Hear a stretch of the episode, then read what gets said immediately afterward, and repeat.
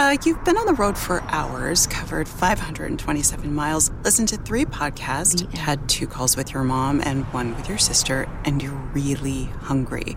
And look at that. There's a McDonald's one mile up ahead meal. There's a meal for every moment at McDonald's. Cruise up to McDonald's and get your favorite items on the one, two, three dollar menu, like a McChicken, McDouble, or four piece McNuggets. Price and participation may vary, cannot be combined with combo meal. The Leslie Marshall Show, the only true democracy in talk radio. Of, for, and by you, the people. Live nationwide and streaming live at lesliemarshallshow.com. Call in with your thoughts at 888 6 Leslie.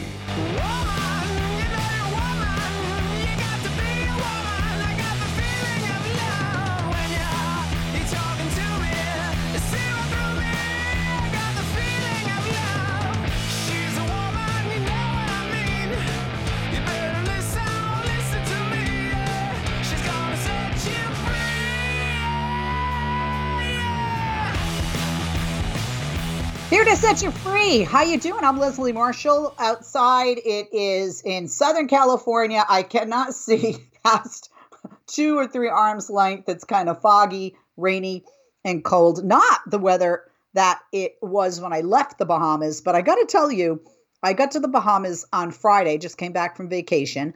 I uh, used my points to fly. Used my points for hotels because I had accumulated so many flying to uh, Fox in New York and D.C uh, for the past couple of years, you know, prior to COVID, uh, had accumulated a lot. Seriously, like two million points, no joke. And uh, so I, I, you know, I got to, I got to use them. You know, I'm all excited. And we were there Friday. Uh, one like, and this is hashtag first world problems. I'm, I'm just prefacing that. Okay, we were there Friday uh, through. Uh, we came we came back uh, this past Saturday. But anyway, um, when we got there Friday, Saturday, Sunday, Monday, and part of Tuesday, freezing. freezing.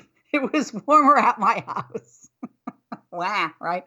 But anyway, I made up for it Tuesday when the sun finally came out, and uh, I I was so tan when I left, and I fade so fast.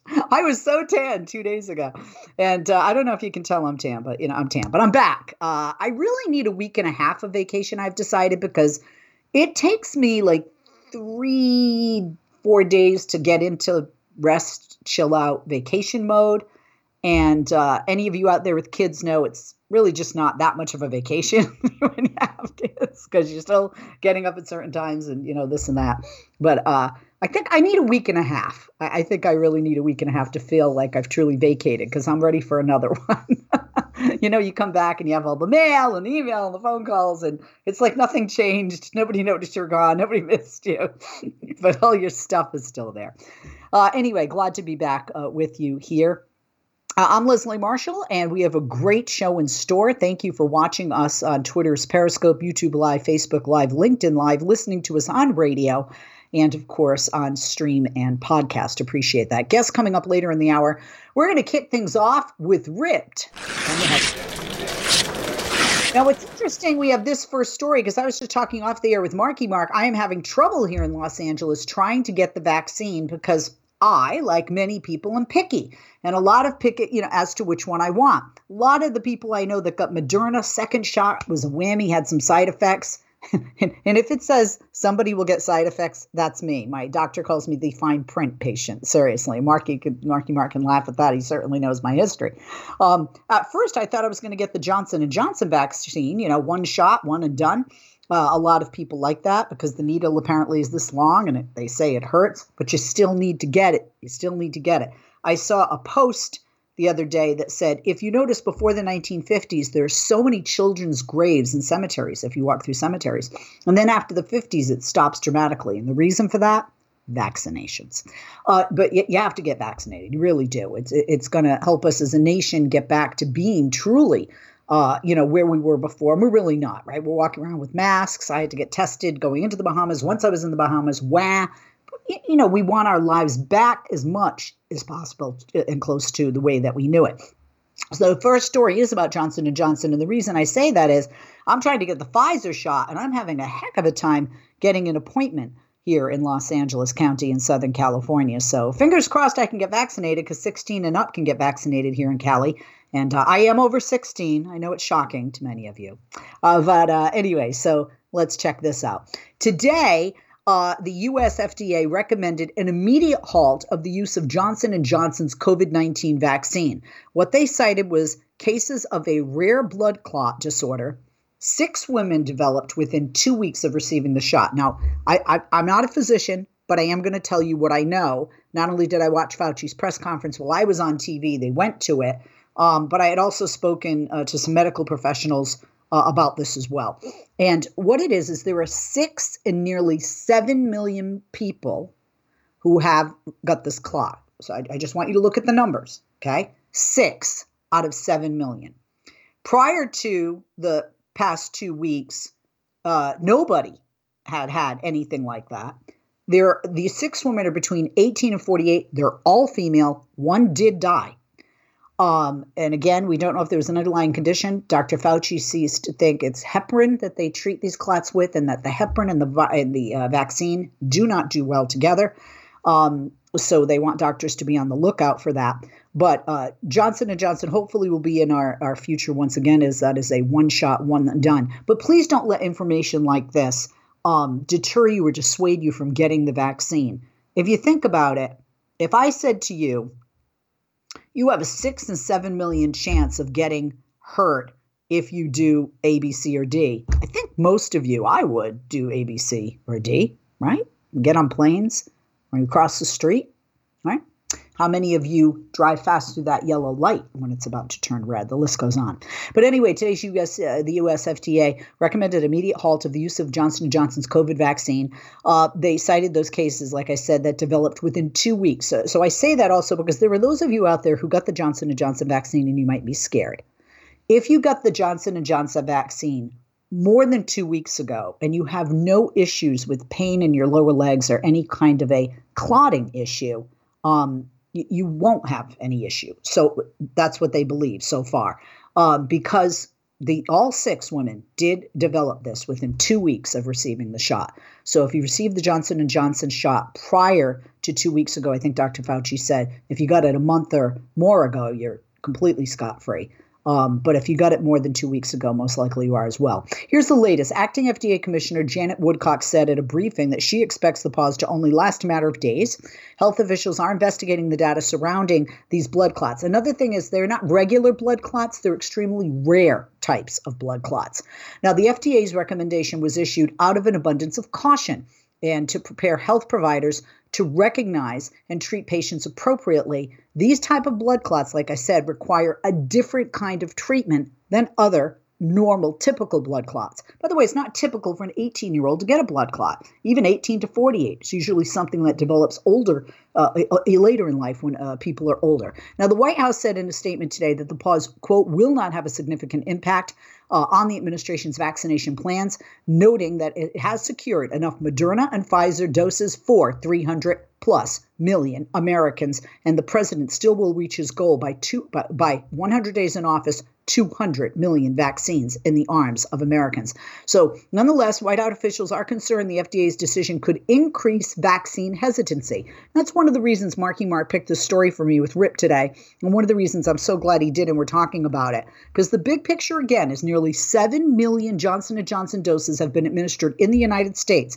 There have been another 9 million doses shipped to the United States. There are six individuals who have developed blood clots, all of them women, all between the ages of 18 and 48, and all who received it um, in the past couple of weeks. Now, people who have received the Johnson & Johnson shot more than a month ago have a relatively low risk of developing any complications. That's what the FDA said. And the FDA recommends that if you were vaccinated in the last three weeks, contact your health care provider if you are experiencing any of these. You listening? Escuche in Spanish, écoute in French. Okay, so if you have severe headache, abdominal pain, leg pain, or shortness of breath, any of those or any combination of those, let me say this again. If you have severe headache, abdominal pain, leg pain, or shortness of breath, and you have received the Johnson & Johnson vaccine in the past 3 weeks, please contact your healthcare provider right away and get the proper medical attention. If you have any clotting and you go to see a doctor, make sure you tell them you had the Johnson & Johnson vaccine and that you had that vaccine within the last 3 weeks because these blood clots that are developing in those six women like I said they're different and they should be treated differently um, and I am not a doctor. I don't know the treatment, but I do know Dr. Fauci said that heparin would not be the treatment. He said that in the press conference today, and I guess that is a medication typically used uh, for quote normal or mainstream, if you will, blood clots, which this is not. So what they're saying, quote, right now these adverse events appear to be extremely rare, according to the FDA and CDC. This is what they wrote in the statement. And they went on to say, quote, treatment of the specific type of blood clot is different from the treatment that might typically be administered uh, you know, i.e., heparin, uh, the agencies noted that the vaccine pause is important to ensure that the healthcare provider community is aware of the potential for these adverse events and can plan for, plan for proper recognition and management due to the unique treatment required with this type of blood clot. So the, the pause, which will not be a long time, is to basically notify healthcare providers. CDC so there are far too cases to determine whether there are any subpopulations particularly at risk. The health agency is not ready to single out any subgroups at that time. Be sure to watch. CDC expert committee is going to convene to, uh, tomorrow to review the cases and assess their potential significance. I'm Leslie Marshall. That's part A, part one of Rip from the Headlines. We'll be back with part two right after this. Don't go away. We are back. I'm Leslie Marshall. Thank you for joining us or rejoining us and re re uh, join Ripped from the headlines at this time. There have been a second night of protest over the police shooting of Daunte Wright that unfolded in Brooklyn Center yesterday. A large crowd defied a curfew. There were pleas from city leaders to go home driving the news quote we are going to get to the bottom of this. We are going to make sure that there's justice that this officer is held accountable. Uh, those were the sentiments and exact quote from brooklyn center mayor mike elliott. That's what he told demonstrators in an effort to calm tensions after dark. Now law enforcement again deployed tear gas flashbang grenades and rubber bullets amid clashes with the crowds gathered outside the police station. There were several dozen protesters who were arrested npr news reported by uh, there was looted limited looting uh, reported in Brooklyn Center and beyond. By 11 o'clock, demonstrators had largely dispersed, and the mayor tweeted that, quote, our city is calm. Uh, the backdrop is the overnight curfew was instituted from 7 p.m. to 6 a.m. across the metro in hopes of quelling unrest and violence following the fatal shooting of Mr. Wright, 20 years of age, who was killed during a traffic stop just before 2 p.m. Sunday. Now, some people say he was pulled over for uh, air freshener. I didn't know that was a reason, but apparently it is um, or for uh, expired tags. Either way, how did this end in someone's death? The number of National Guard troops on the ground doubled to about a thousand, according to officials there. And as the evening protest ramped up, ramifications of the shooting continued to play out across city government. The city council voted to fire Brooklyn Center city manager and give more power to the mayor, according to the Star Tribune. The mayor is expected to announce whether he will fire the police chief as soon as today. The Bureau of Criminal Apprehension, meanwhile, identified the officer who shot Mr. Wright as Ms. Kim Potter, a 26 year veteran of the force. The Hennepin County Attorney's Office referred the case to Washington County for consideration of charges. A decision is expected in the coming days. Now, earlier in the night, hundreds gathered for a peaceful vigil in Mr. Wright's honor. Uh, Wright's mother, Katie Wright, said, quote, I just need everyone to know that he was my life. He was my son, and I can never get that back because of a mistake, because of an accident. The family retained Benjamin Crump, who is the attorney who negotiated a record misconduct settlement on behalf of George Floyd's relatives. Uh, the big picture here is that the fatal shooting that took place Sunday has reverberated not just in the metro, but across our nation, bringing even more attention to the Twin Cities as the trial of Derek Chauvin for the killing of George Floyd nears an end. Prosecution rested. Uh, President Biden called for a full blown investigation as he echoed local and state official sec- statements that while peaceful protests are justified, violence and destruction won't be tolerated. And the president is right, and this is why. One, I am a white woman. I'm not African American. And I know there are many of you who are African American who feel another day in America, another black man killed at the hands of a white police officer, whether an accident or not. I understand, but not from that point of being a black person. That pain, that fear. I don't know what it's like. I know I know I get nervous when the lights come on behind my car and I'm a white woman. And there is a difference when you look at the numbers. African Americans, minorities, specifically African Americans, are disproportionately incarcerated, disproportionately stopped, and disproportionately killed at the hands of police officers. But violence and looting is not going to help us as a nation go forward and reform police, retrain police. I was taught by police that with a gun and a taser, and you can all correct me if I'm wrong, and I'm sure you will on social media, the police officers I've spoken to told me that your gun is on your dominant hand side, so I'm right handed, it would be here. Your taser is on the other side. Now, obviously, not everyone does that, and this is a 26 year veteran. Then again, I've also been told by police that the weight of a gun is different than that of a taser. The feel of the gun is different than that of the taser, and the trigger pulling is different a feel with the taser or the gun. I've never experienced either myself. Uh, I've never shot a handgun. I shot uh, for charity in Buffalo, New York years ago, uh, clay pigeons. I did pretty well, actually. Uh, and that was more like a, a shotgun or a rifle. Uh, it was not a handgun. I've never a shot a handgun. I've never shot a taser. Tasers, by the way, can kill people if they are held for more than 15 seconds. There are uh, numerous individuals that have lost their lives to, lives to tasers. So some people question why the use of taser or gun, why reaching for the taser or gun when this uh, originally was some kind of traffic stop, and you know why are traffic or highway patrol uh, and then other officers who aren't traffic or highway patrol um, overlapping in each other's jurisdictions or, or areas, and why somebody stopped for a tag or uh, you know or air freshener. How how did this um, income uh, outcome come about? Now I know some people say he was being served a warrant, but that's not why he was stopped. They were not in hot pursuit of this individual um, at that time. And we're seeing this uh, more and more, and more and more. We're seeing video now. We do see on the video that the police officer uh, did yell "taser, taser, taser, taser." Uh, she did say an explicative and that she had shot him. And the president did call for a full blown investigation. And as the world is watching the uh, Chauvin trial, the world will watch this process and the world will ask if there is justice. That's what St. Paul Mayor Melvin Carter told reporters. Brooklyn Center Police Chief Tim Gannon's claim uh, that Potter likely fired a gun inadvertently while meaning to reach for a taser has renewed scrutiny of training and use of the less lethal tool for all the reasons I just said and more. Uh, President, former President Obama said we need to reimagine the police. And by the way, he and our president, our former president, uh, President Obama, I'm not talking about Trump, our Democratic presidents, have never said they wanted to defund the police and have never said they wanted to eliminate the police, just to be clear. Let's rip another. Speaking of, uh, today, former President Barack Obama stressed that the U.S. needs to, as I said, reimagine policing and public safety after the death of Daunte Wright, the 20 year old black man fatally shot by a Minneapolis police officer this weekend. Following nationwide protests in the wake of George Floyd's death last year, local police reforms were proposed on a scale not seen since the inception of the Black Lives Matter movement. Many of those proposals, by the way, were never realized. Um, so the former president, Barack Obama, said, quote, our hearts are heavy over yet another shooting of a black man, Daunte Wright, at the hands of police.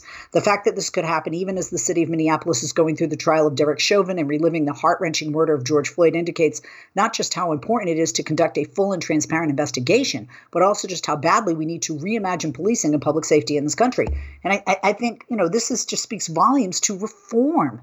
Because remember, you know, even if this was an accident, this Katie Wright has lost her son. Mr. Wright has lost his life. We need to have better training if this was an accident, and not just in that police force. Let's rip another. Virginia Attorney General Mark Herring, a Democrat, announced yesterday he's launched a civil rights investigation into the Windsor Police Department and its officers involved in the traffic stop, which many of you have seen and been outraged about, of U.S. Army Lieutenant Caron Nazario. Now, uh, Herring told CNN footage that emerged last Friday showing the two police officers pepper spraying and drawing guns on Mr. Nazario, who is black and Latino, uh, in December was, quote, appalling, dangerous, and unacceptable. Herring said his Office of Civil Rights would be examining whether there had been a pattern of misconduct with these officers or broadly within the department as a whole. He added in a tweet last night, quote, we certainly have more work to do to put a stop to misconduct and make sure this does not happen again. Mr. Nazario has filed rightly in my opinion, a lawsuit against these two officers, Joe Gutierrez and Daniel Crocker. Gutierrez was fired from the Windsor Police Department on Sunday over the incident, and the governor of Virginia said he had directed the state police to conduct an independent investigation into the matter. I'm Leslie Marshall. That's what's ripped from the headlines coming up. Our guest and more right after this. Don't go away. And we're back. I'm Leslie Marshall. When I say we, we have Colonel Cedric Leighton in the House, founder and president of Cedric Leighton Associates, a strategic risk and leadership consultancy serving global companies and organizations. He founded it back in 2010 after serving in the U.S. Air Force for 26 years as an intelligence officer and attaining the rank of Colonel. Colonel Leighton can also be regularly seen on CNN, where he is a military analyst. His handle on Twitter, please follow him there, is at Cedric Leighton, C E D R I C L E I G H T O N. His website, same spelling, cedricleighton.com. Colonel, welcome back. Our little off the air vaccine talk. Let's not talk vaccine, but let's talk summits, Ukraine, Russia, and Putin, as uh, President Biden has proposed a summit and it raises the Ukraine escalation in a call with Putin because the president spoke with Russian President Vladimir Putin today. He proposed that they meet for a summit in a third country in the coming months, according to the White House. Um, uh, first of all, um, I, I, wanted your take on this because we know the call comes amid a Russian buildup on Ukraine's borders, and after Putin reacted furiously to an interview in which Biden agreed that the Russian President Vladimir Putin uh, was a killer. Um, but I mean, so first of all, our our world leaders kind of used to other world leaders, you know, to to look big or putting other people down, calling each other, you know, terrible names like killer. Is this a smart thing for Joe Biden to have done, especially now that he's calling for a summit? With Putin. Yeah, it's kind of it, Leslie. It seems like there's kind of two worlds being spoken here, and uh, you know, so yeah, from a diplomatic perspective, uh, you know, while on the one hand it is absolutely true that Putin has ordered the killing of his uh, opponents, of uh, dissidents, and uh, you know, former spies in uh, you know that are living in places like England. you know, he's he's definitely done that. So you know, he has he do, does have blood on his hands. It is a statement of fact. However, from a diplomatic perspective, uh, you know, the the world uh, where things that you say doesn't mean what you say, uh, that it is, you know, not necessarily the most, um, you know, kosher thing to to uh, uh, to bring about. But I do think it was refreshing, you know, from the you know standpoint of President Biden, I think it was refreshing that he did say it because it does put Putin on notice that uh, there's somebody in the White House who, in essence, has Putin's number. Uh, and you know, from that standpoint, it is he's telling Putin, "I know what you're up to." I follow the intelligence. I understand what you're trying to do here. And uh, there are going to be limits that are going to be set on you. So we have to look at it as a warning shot uh, to Putin, saying, uh, you know, this far and no further. Uh, you know, Putin may try to test that. You know, that's certainly what Putin has done in the past. Uh, but, uh, you know, in, in, some ways, I do find it refreshing. you know, of course, if I was the State Department guy, I'd probably say, well, Mr. President, you probably shouldn't have said that. But in real life, I think it's okay for him to have said it because it does put Putin on notice. And it also puts the world on notice that this is a different president than the former president with regard to Russia and specifically Vladimir Putin. I mean, in the phone call today, uh, allegedly the president expressed U.S. support for Ukraine. Uh, he mm-hmm. raised, mm-hmm. well, not allegedly, he did express U.S. support for Ukraine. He raised concerns over the sudden Russian military buildup. And after we saw with the annexation of Crimea, uh, you know, we we should be concerned, right? And he called on Russia to reduce um, those uh, tensions. Um, it, you know, it, it, talk to us about the difference between Trump and Biden and their relationship with Vladimir Putin, or you know, just how they're handling Vladimir Putin and, and Russia, and um, Biden, in a sense, putting Russia on notice, like you said, to re, you know, to and and letting them know we're watching and we're very concerned about the sudden Russian military buildup. Uh, we support Ukraine.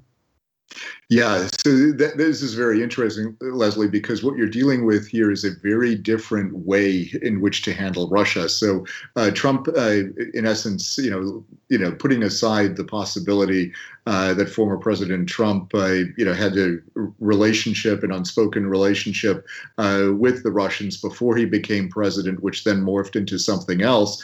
Uh, if you put that aside, just looking at the diplomacy involved, Trump basically tried to tell uh, Putin, you've got a free hand here.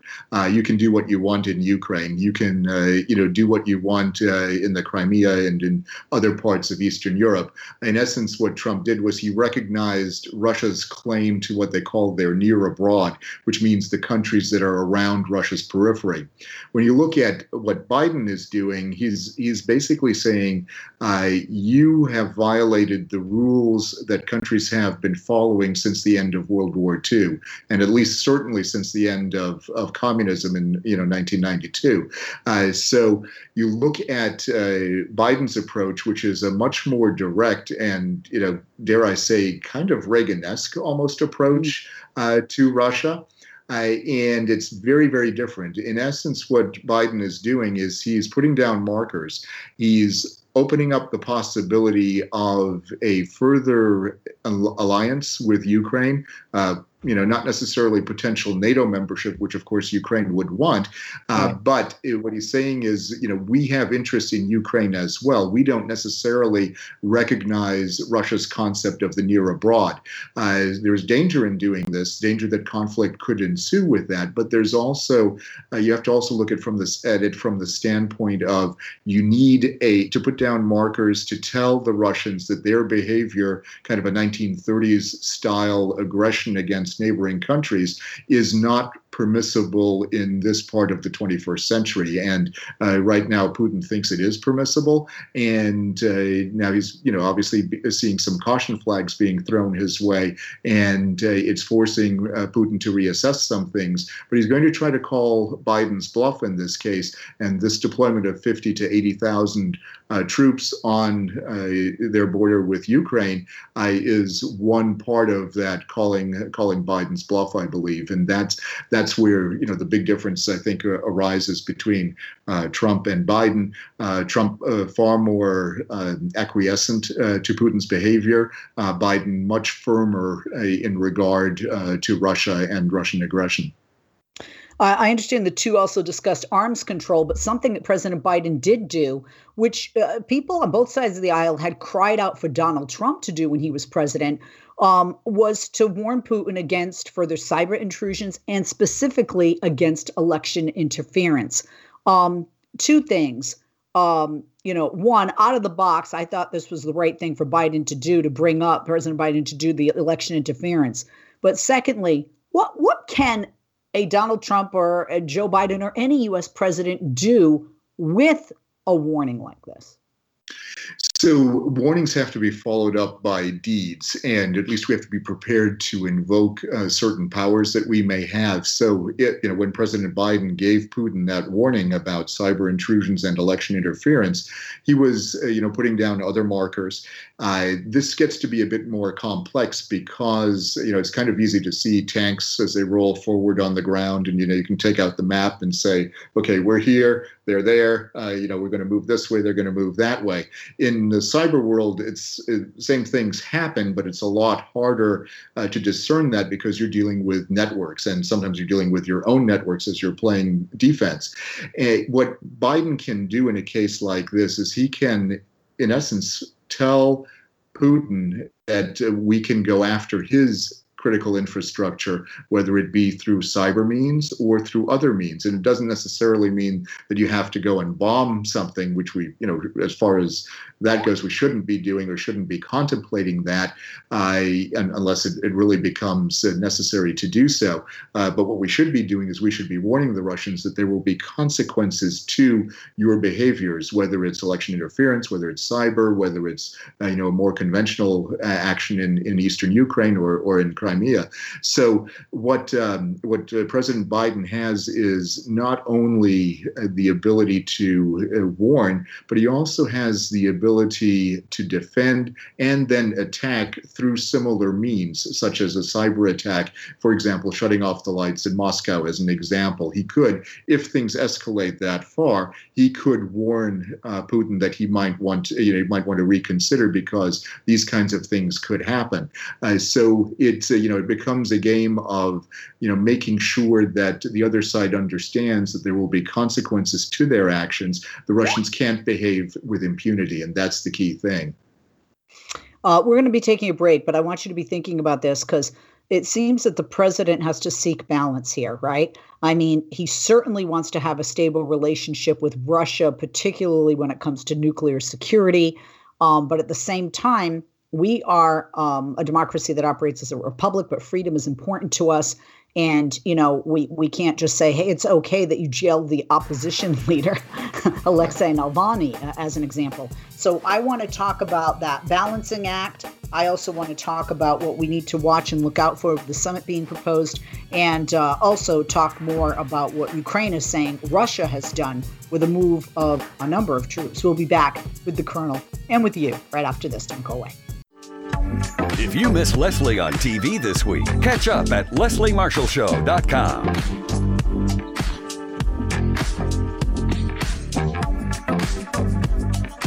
We are back. Colonel Cedric Leighton is our guest, founder and president of Cedric Leighton Associates. He also is a, a, colonel, as you hear, 26 years as intelligence officer in the U.S. Air Force. He can be seen regularly on CNN as a military analyst. On Twitter, please follow him there at Cedric Leighton, C E D R I C L E I G H T O N. His website, same spelling, cedricleighton.com. Colonel Leighton, thank you for holding. Welcome back. I was asking you about the balance uh, that I would imagine the president not only seeks uh, to maintain, but in a sense has to seek to maintain um, his, his, desire for a stable relationship with Russia, particularly when it comes to nuclear security, uh, but his efforts to respond when Russia moves like the jailing of opposition leader Alexei Navalny.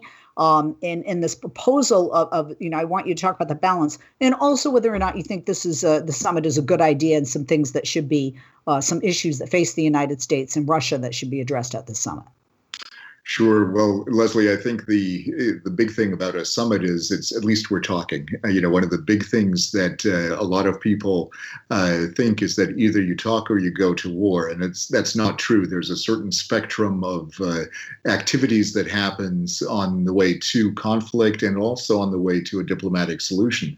Uh, so one of the things that I'm thinking about when I you know hear that President Biden has proposed a summit to uh, President Putin, I think it's first of all a fabulous fabulous idea. I think it's excellent uh, that he wants to do that uh, because it makes the two leaders size each other, other up. And it kind of makes me think about uh, big summits that have happened in the past, whether or not this one, you know, meets that kind of billing. Uh, probably not. Uh, but they're still talking to each other. They're getting each other's measure, and it, uh, it makes sense for them to do this. And I hope President Putin accepts the idea of this because I think it'll also help Russia if there's a dialogue between the United States and and Russia. Um, you know, in, in, some ways, I think about the Reykjavik summit between Reagan and Gorbachev. you know, in, at the time, a lot of people thought it was an absolute failure, especially you know here in, in the United States. Uh, but it really paved the way for further agreements as the two leaders became more comfortable with each other. They had met before, uh, but Reykjavik was kind of the uh, you know the, the place where Gorbachev made some drastic proposals, and uh, Reagan considered them uh, decided not to uh, kill SDI, for example, the so-called Star Wars uh, initiative. Um, but what it did do was it, it allowed both sides to realize that they could, in Margaret Thatcher's words, do business with each other. And that's what summits are all about. So it's very important for the dialogue to continue. You don't want uh, miscalculations to play a part in a decision uh, whether or not to go to war. And you know, we we know we can pick out so many examples in history mm-hmm. uh, where miscalculations have absolutely led to war, and people you know die needlessly because of that.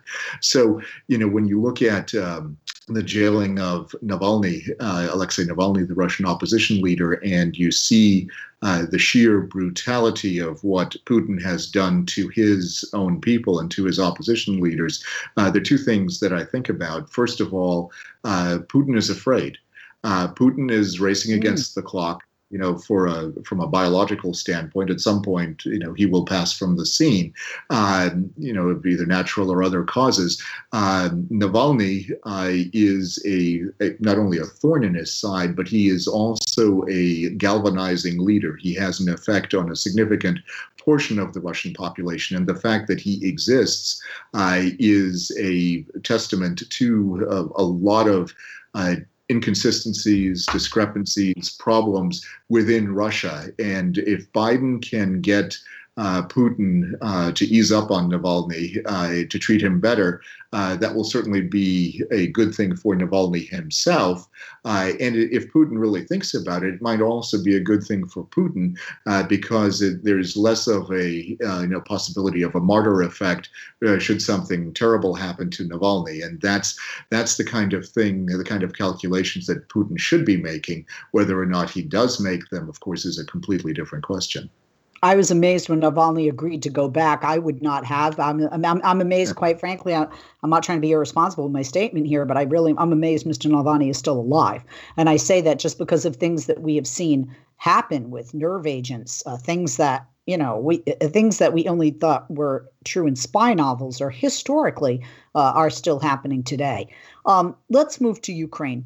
Uh, the government of Ukraine yesterday uh, said that a request by their president Zelensky to speak with his Russian counterpart, who was Vladimir Putin, about the escalating conflict in eastern Ukraine has been ignored. Moscow has denied receiving any request from Kiev uh, for such talks. Now, what Ukraine is saying is that Russia has moved 80,000 troops to the border and Crimea, and that Putin won't talk. Um, so I want you to talk to us so that because not everybody understands that area of the world. Okay, so what what is Putin trying to do? Is he is he trying to is he is he trying to annex all of Ukraine to eh, to be Russia at some point?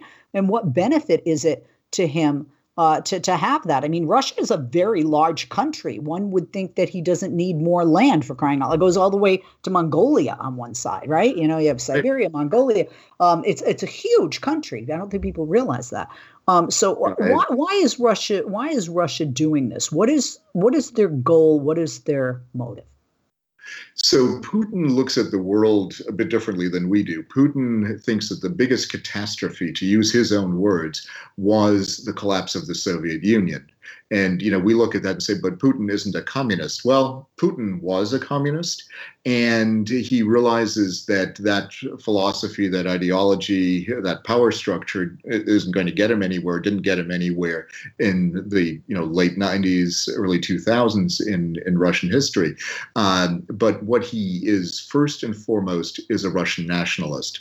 And historically, whether you look at the communists and you know people like Stalin and what they were trying to do, and you go back even further to the czars, you look at a degree of expansionism. Russia always rested on expanding itself. So from the area around Moscow and around, ironically, Kiev, uh, to the rest of uh, you know the areas surrounding them. So whether it was the, what they call the Russian steppes, uh, all the way east uh, to Vladivostok, or to the west where you bump against uh, Poland and, uh, and Bulgaria and Romania and places like that, Russia has always sought to expand things. So, do they want to take over Ukraine? Well, initially, I don't think they do. But what they are doing is they are talking about the Russian minority, the Russian speaking ethnic Russian minority in eastern Ukraine. Uh, this is very similar to the argument that Hitler made back in the 1930s, mm. uh, where they used the German phrase Heim ins Reich, which means home into the Reich or back into the German Empire at, at that time. So, what Hitler wanted to do was bring the ethnic Germans under German control, German state control, uh, those that lived in places like che- uh, at that time Czechoslovakia, Poland, uh, even the old Soviet Union. So Putin has a very similar idea for the ethnic Russians that are in eastern Ukraine, and he wants them to be part of Russia. He says that they also want to be part of Russia because they're discriminated against by the Ukrainian state. Uh, there's also a historical reason uh, for Russia to eventually want to take over uh, all of Ukraine. So at first, I don't think they'll do it, but maybe eventually they're thinking about it because the origins of the Russian state itself center on the area around Kiev, the capital of Ukraine. Uh, Ukraine has historically never really been an independent entity, except for some very brief periods in history, and they were almost always under some form of Russian mm-hmm. control. Uh, the Russians see them as being inferior to them uh, from a you know socio-cultural ethnic perspective, and that very fact makes it uh, almost natural for the Russians to want to control that country. Plus, it has resources and they love resources, whether they're industrial or natural. Uh, you know, the more you control, the better. And Putin has that neo-mercantilist view of the world where he wants to control as many resources as possible, and he thinks that if he controls more things, then he has a better chance of keeping Russia alive and uh, really avoiding the demise of the Russian state. That's what this is all about. Putin thinks that Russia is collapsing. He knows Russia is collapsing uh, because of demographic trends and economic trends, and he wants to stop, put a stop to that. And you put a stop to it, in his view, by expanding into places like Ukraine. Quickly, because we have a little more than a minute left, but I just want your take on this. About seven years ago was when he backed the, uh, you know, Ukra- the uh, Ukrainian uh, separatist, right, who wanted to be, you know, Russian and not Ukrainian. Um, and, and and this has now grown steadily over the past several weeks. Why now? And does a change in our administration weigh into that at all, in your opinion? Well, I think the administration has to understand, uh, you know, the, all the cultural dynamics in play here. But uh, why is he doing it now? Because he feels pressure now. There are a lot of sanctions against Russia, uh, and one way for Putin to avoid those sanctions is to actually perform actions, uh, you know, get popular support for invading another place that has Russians and to bring them back into the motherland, kind of like Hitler's idea with the Germans. Same thing, uh, you know, when it comes to Russia. Putin wants to bring all these Russians back into the homeland, and that in the past has been a very popular thing among the Russian people. Uh, Putin is worried about his popularity. That's why he doesn't like Navalny. That's why he's very afraid of Navalny, and that's also why he wants a little adventure in his near abroad so that he can galvanize popular support at home uh, be careful what you wish for. More people coming back home, more jobs need to be there, more food needs to be there, more housing, more resources, which Russia really doesn't have right now, right? Uh, Colonel, thank you so much. Uh, love having you on. Sorry it was so short. We'll have you on again soon, as you know. Colonel Cedric Leighton is seen regularly on CNN as military analyst. Check out his website. Uh, go to cedricleighton.com, C E D R I C L E I G H T O N. On Twitter, follow him there, same spelling, at Cedric Leighton. You'll learn a lot. I always do. You know, I love you, Colonel. God bless you and your family. And Mark Thanks. Mark. Without him, we wouldn't have this great show. That's right. Uh, thanks, Mark. Absolutely. Thanks so much, Leslie. It's always a pleasure. Likewise, Colonel. It's a new day to celebrate and be free. A new day full of action and excitement. Come to Soaring Eagle. Indulge to your heart's content. It's a day for winning, for world class fun and food. Yes, it's a grand, spectacular day to get away. Only at Soaring Eagle Casino and Resort. It's a new day. Visit SoaringEagleCasino.com. Uh, you've been on the road for hours, covered 527 miles, listened to three podcasts, had two calls with your mom and one with your sister, and you're really hungry. And look at that. There's a McDonald's one mile up ahead meal. There's a meal for every moment at McDonald's. Cruise up to McDonald's and get your favorite items on the one, two, three dollar menu, like a McChicken, McDouble, or four piece McNuggets. Price and participation may vary, cannot be combined with combo meal.